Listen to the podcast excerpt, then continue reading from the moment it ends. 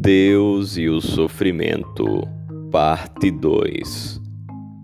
Primeiro, vamos examinar o que queremos dizer quando dizemos que Deus não permitiria o sofrimento injusto.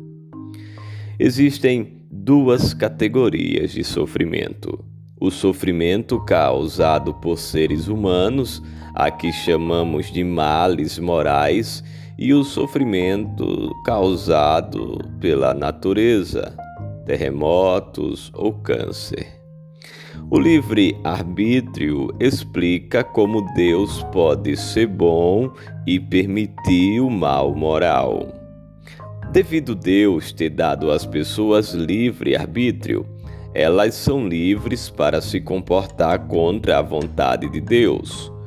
O fato de que elas praticam o mal não prova que Deus não é bom. Além disso, se Deus não existisse, não haveria nenhum padrão absoluto de bondade. Todo julgamento pressupõe um padrão, e isso é verdade dos nossos juízos morais também. Qual é o nosso padrão para julgar o que é mal é mal?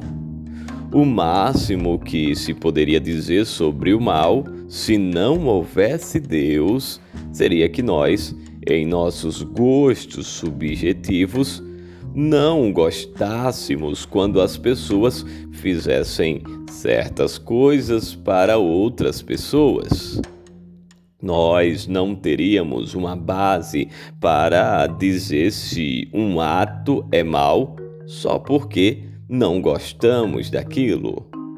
Portanto, o problema da maldade humana só existe se Deus existe.